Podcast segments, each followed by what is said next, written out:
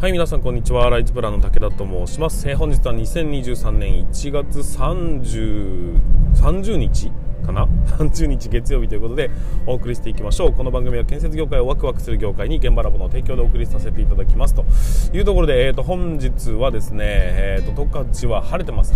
が、現在の温度計でマイナス23度を指してるんですけども、どうやらですね今日はマイナス27度ぐらいまで落ち込んだらしいというところで、マイナス30度近辺まで来ましたねという感じでございます。さすがもう間もなく2月の、体感シーズンになってくるようになりますが、2月の3日は節分でですね、一応節分なわけですよ節を分けるわけですね。ということは、ここから春に向かいますよというような、節目になるわけですが、いやめちゃくちゃ寒いですなんかすごいな、北海道は寒いなっていうふうに思っておりますが、皆さんいかがお過ごしでしょうか。さすがにね、窓際が非常に寒くて、僕はいつも窓際で寝てるんですよ。まだ、5歳の子供と川の字で寝ているわけですが、僕は窓際なんですね。寒いです。非常に肩が寒くて、息子が北海道のようになっておりますので、その北海道を、抱きかかえるように寝させていただいたという感じでございますが、皆さん寒いですねなんか頑張っていかなきゃいけないなというふうに思いますが、今週がいよいよスタートしましたというところで、先週はねちょっといろんなとこ飛び回って大変、体力を使った1週間だったなというふうに振り返りますが、今週は落ち着いて仕事ができるのではないかなというふうに思っております。で、今日は月曜日の、月曜日なので、2週に1回の月曜の夜は武田のライブということで、お送りしたいなというふうに思っております。最近ちょっとね、YouTube 側で毎日投稿っていうのをほぼやっております。日曜日やってますね、やってないんですけども、毎日投稿やっていた結果、非常に視聴回数自体は増えておりますし、チャンネル登録者数も伸びているんですよ。で、今出してる投稿が伸びてるというよりは、僕その出すことによって過去の動画が見られてるっていうような感じになっております。なので、ブーストとしては非常に良い役割を果たしているのかなと思ったんですけども、これでなんとなくですね YouTube の、伸ばし方というか、また一つ確立してきたのではないかというふうに感じております。そういうやり方をすれば、どうやら、Google 先生は認めてくれるらしいというところがちょっとずつ分かってきましたよというような雰囲気でございます。これをまでどう使っていくのかっていうのは、さておき、そういうノウハウがまた一つ溜まったというのは一つよろしいことかなというふうに思っております。で、今、あまりに寒いので子どもたち、週に1回だけ学校に車で送ってってあげるという約束をしてるんですが、今日、そのカードを切りまして、子どもたちはを送っていったわけですが、あれですね、いろいろと子どもだなっていう別にいいんですけど、子供だなっていうふうに思ったというところから、ちょっとね、思うところを今回は皆さんにお届けしたいなというふうに思っておりますので、ぜひ最後までご視聴いただければなというふうに思っております。武田の作業日報という名前から、立ち入り禁止の向こう側というものに名前を切り替えたわけですが、内容は別に変わってないんですけどね、題名が変わるだけでちょっと気持ちは心機一転になるんですけども、タイトルコールが、いまいちまだ見つかっていないというところもありますので、今日はちょっといつもと違った感じのタイトルコールをしていきたいなというふうに思いますので、よろしくお願いします。ということで、本日もスタートしていきましょう。今週の1週間になりますが、皆さん頑張っていきましょう。それでは始めていきます。立ち入り禁止の向こう側へ進んでいきましょう。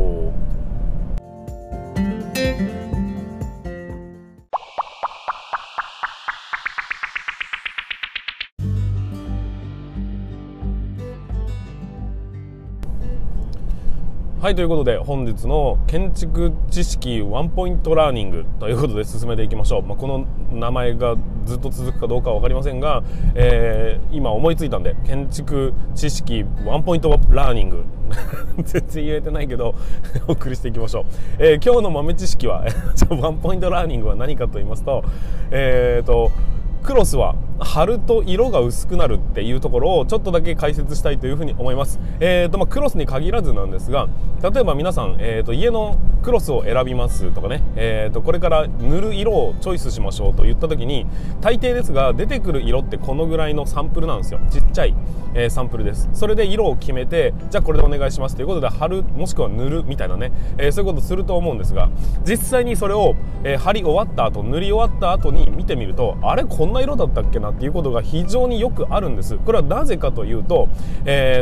面積が小さいものは色が濃く見えて、面積の広いものはより明るく白に近づくような色になっていくというような、そういうなんて言うんでしょうね、視覚的効果っていうものがあるんですよ。なのでサンプルで選んだ色がちょっと今回は冒険をしてこのぐらい濃い色にしてみようかなっていう風に濃い色を選んだとして、じゃあ実際に貼ってみたらどうなるのかっていうと、あれ思ってたのと違うと、思ったより全然薄いじゃんっていうね、よく言う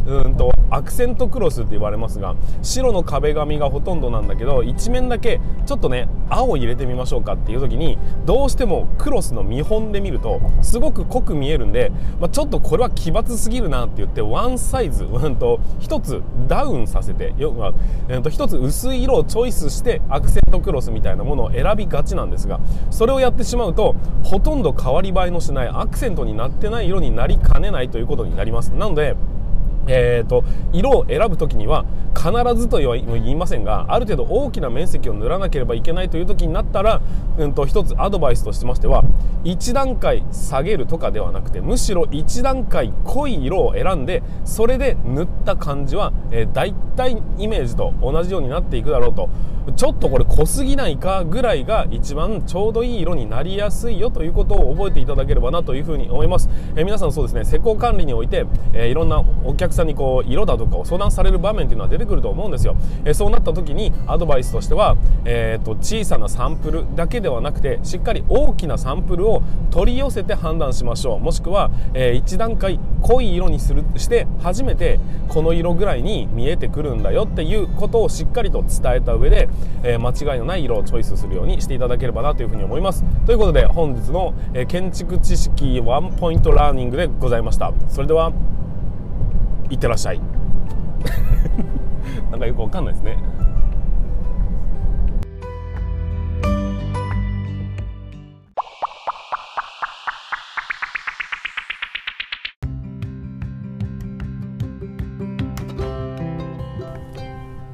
はい、皆さんこんにちは。ライズプラン武田と申します。建設業を持ち上げて楽しい仕事にするために YouTube チャンネル建設業を持ち上げる TV を運営したり、現場ラボというサイトでは若手の育成、働き方改革のサポートをしたりしております。この番組では建設業界のさまざまな話題や部下育成の話、働き方改革の取り組み、そして職人業界を盛り上げる話題などなど、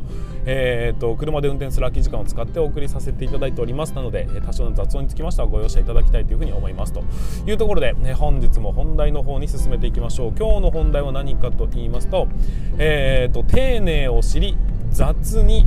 こなせというようなお話をさせていただきたいというふうに思います。最後までご視聴いただきたいというふうに思いますが、これはですね、仕事のやり方のお話でございます。皆さんの仕事をね、スピードをどうやって上げていくのかっていうところにフォーカスして、皆さんの仕事スピードを上げるための方法というのを、解説させていただきたいというふうに思いますので、ぜひ最後までご視聴いただきたいというふうに思います。はい、ということで、これはですね、音声配信との、同時収録という格好になりますので、基本的には聞き流していただいて結構です。音声配信で聞いていただいてもいいですしね、ポッドキャスト立ち入り禁止の向こう側っていうのをやっておりますので、そちらの方で聞いていただいても同じ内容ではありますので、その感じで聞いていただければなというふうに思っております。丁寧を知りましょう。そして雑にこなしましょうということで、その雑にこなしましょうっていう言い方がね、いいのかどうなのかっていうところもありますが、でもね、仕事ってそういうふうにやった方がいいよっていうような、僕からのただ単純なアドバイスでございます。で、以前ですが、仕事で100点を取るなっていう、そういう動画を出したことがあるので、もしかしたら、見たことがあるかもしれません。もしよろしければそちらの方を見てみていただきたいというふうに思うんですが、仕事で100点満点を目指そうとする人っていうのはいるんです。で、要は仕事の、質を求めるっていうような言い方をするんですが、若いうちに質を求めようとしてもさ、無理な話なんですよ。やっぱりね、仕事の量をこなしたりだとか、仕事の、スピード感を出すっていうことがまずは若いうちに求められます。で、若くなくてもベテランになっていったとしてもこのね100点満点を取ってはいけないという考え方って非常に重要で、施工管理においては少なくともね仕事量がすごいいっぱいあるんですよ。職人さんが何十人何百人と、日々入ってくることになるじゃないですか。その人たちの仕事をからねいろいろ上がってくる要望だとか質問だとかそういうものをバンバンこなしていかなければいけないですし、それプラス明日明後日来週再来週の仕事をねどんどん段取りをしていかなければいけないというような形になっていきます。で安全処理みたいなものもね処理していかなければいけないし、もうねやることが山積みになっていってるのが建設業界、特に施工管理現場監督の仕事だというふうに思うんですよ。で特にこの職業についているんであればやっぱりね仕事のスピード感っていうのは非常に大事で、もう当然正確性というのも大事なんですが、それよりも何よりも自分の仕事を止めるかどうかではなく周りの仕事を止めてはいけないということが大前提になってくるんですよ。僕らはあくまで裏方の仕事になりますからね、なので最前線で戦ってくれている職人さんをいかにして手を止めずに進めることができるのかというところに注力すると、やっぱり100点満点の仕事をしてはいけないよっていう風なところに結論がいってしまうんですよ。でいろんな統計が出ているんですが、80点の仕事をするのにかかる必要な労力というのは50% だというふうに言われております。で100点を取るために必要な労力は 100% だというふうに言われているわけですが、結局ね100点満点の仕事をしようとすると100の力が必要なんですっていうことになるんです。でも80点に抑えたとしたら、約半分の仕事量でいいことになるので、80点の仕事が2つこなすことができるよね、100点を1個やる間にっていうことになるわけですよ。でこれをねまずは抑えた上で仕事スピードを上げる方法っていうのは、ある程度のところで止めること、完璧な書類を作るとか完璧な段取りをするとか、完璧な何かを求めてしまうと結局はその準備に時間がかかってしまって、その仕事はいいかもしれないがそれ以外の仕事がどんどん滞っていくと、結果多くの職人さんに迷惑をかけたり、オーナーさんに迷惑をかけるということになりますんで、まずは事足りるっていうギリギリのラインのところで一旦お願いしますというふうに投げた後で、もしも皆さんに時間が残ってるんであればそれを100点にすべく進めていただきたいというふうに思うんですよ。そうじゃない限り基本的には80点の仕事を目指して、効率を上げていくスピード感を持って仕事をしていくということの方が僕はですね特に施工管理は圧倒的に重要なんじゃないかなっていうふうに思うんです。でこういう話をした時にあなんだ80点でいいのかっていうふうに悪い方向に捉える人がいるんですよ。で今回は、その悪い方向に捉える人の、もう一個ちょっと釘を刺すような形で、アドバイスをさせていただくんですが、それはどういうことかというと、雑な仕事をするということはすなわち丁寧な仕事も知ってないといけないからねっていうことは理解していただきたいというふうに思います。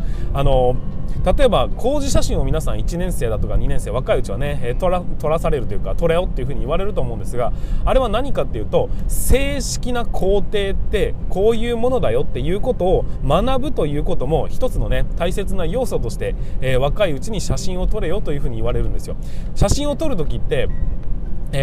使用書だとかあとは施工計画書だとかを見て、正式にはこういうふうにやっていく。例えば塗装の写真だとしたらね、まずはね、剣増し刷りみたいなものがあって、で下塗り状況であってまた剣増し刷りがあって、下塗りとか中塗りとかなんだか塗りとかってやってきますよね。そういうふうな、工程を経ることが正解なんですということを分かった上で、じゃあ時間のない時には結局はね、3回塗りのところ2回でもまあ仕上がってるんで今回はいいですかみたいなことに仮になったとしましょう。そういうふうなこれでもいいかっていうふうに判断することができるというのは、それはすなわち正確にやった時の出来栄えとその1個手前で止めた時の出来栄えに遜色がないということを判断できるから、だからこのぐらいでいいかというふうに判断することができるということになるんです。そういうことですよ。結局ね、正確にやるとどうなのか、丁寧にやるとどういうことが起きるのかっていうところをやっぱり分かった上で、その中で雑にこなしていく。本当はこういうふうにやれば完璧な仕事できることは分かっていると分かってるがそこまでの労力をかけないという選択をするっていうことが大事だというふうに、改めまして皆さんにお伝えさせていただきたいというふうに思うんですよ。逆パターンで雑な仕事しか知らない人っていうのは雑な仕事を100点だというふうに認識した上で雑な仕事をするんで実際は60点ぐらいの仕事をしてることになってしまうんです。これが、まかり通ってしまうとそれに教えられた人っていうふうにやっていくとどうしてもレベルの高い仕事というものは生まれなくなってくるんです。だから、少なくとも雑な仕事100点ではなく80点でいいんだよというふうに言ってる裏側には100点になるとどういう仕事100点というのはどういう仕事なのかというのを少なくとも理解してるやったことがある必要性はないと思うんですが例えば先輩の100点の仕事を見てねここ目指さなきゃダメなのかっていうものを理解した上でだけどとりあえず職人さんが動き出せるよなっていうところの80点に止めるっていう、まずは打ち合わせはこれ、ちょっと雑な書き方だけど、この打ち合わせは進んでいくよなっていうような感じで止めておく。そういうふうな、要は止める、雑にこなすというのは80点の仕事をすることを自らが選ぶんだよっていうところは、しっかり押さえていただかないとただ単純に仕事のできない人になってしまいかねませんということを分かっていただきたいなというのが今回のお話でございます。丁寧な仕事を知った上で本気の仕事ってこういうもんなんだよっていうことを少なくともやったことはないにせよ分かった上でその中で自分はここまでで今回は止めておこうというふうな判断ができるということが大切だというふうなお話でございました。意外とねやってみるとついつい面白くなってきて、100点を目指してしまう人っていうのは多いんですよ。だけどそんなところを目指しても、なんていうのかな特に内部的な書類だとか内部的な指示書であれば全然そこまで目指したとしても誰も褒めてくれないんです。そうじゃなくてそれよりも仕事をバツバツ汚い字なんだけど、ギリ読めるよねぐらいのチェックをしていってですね、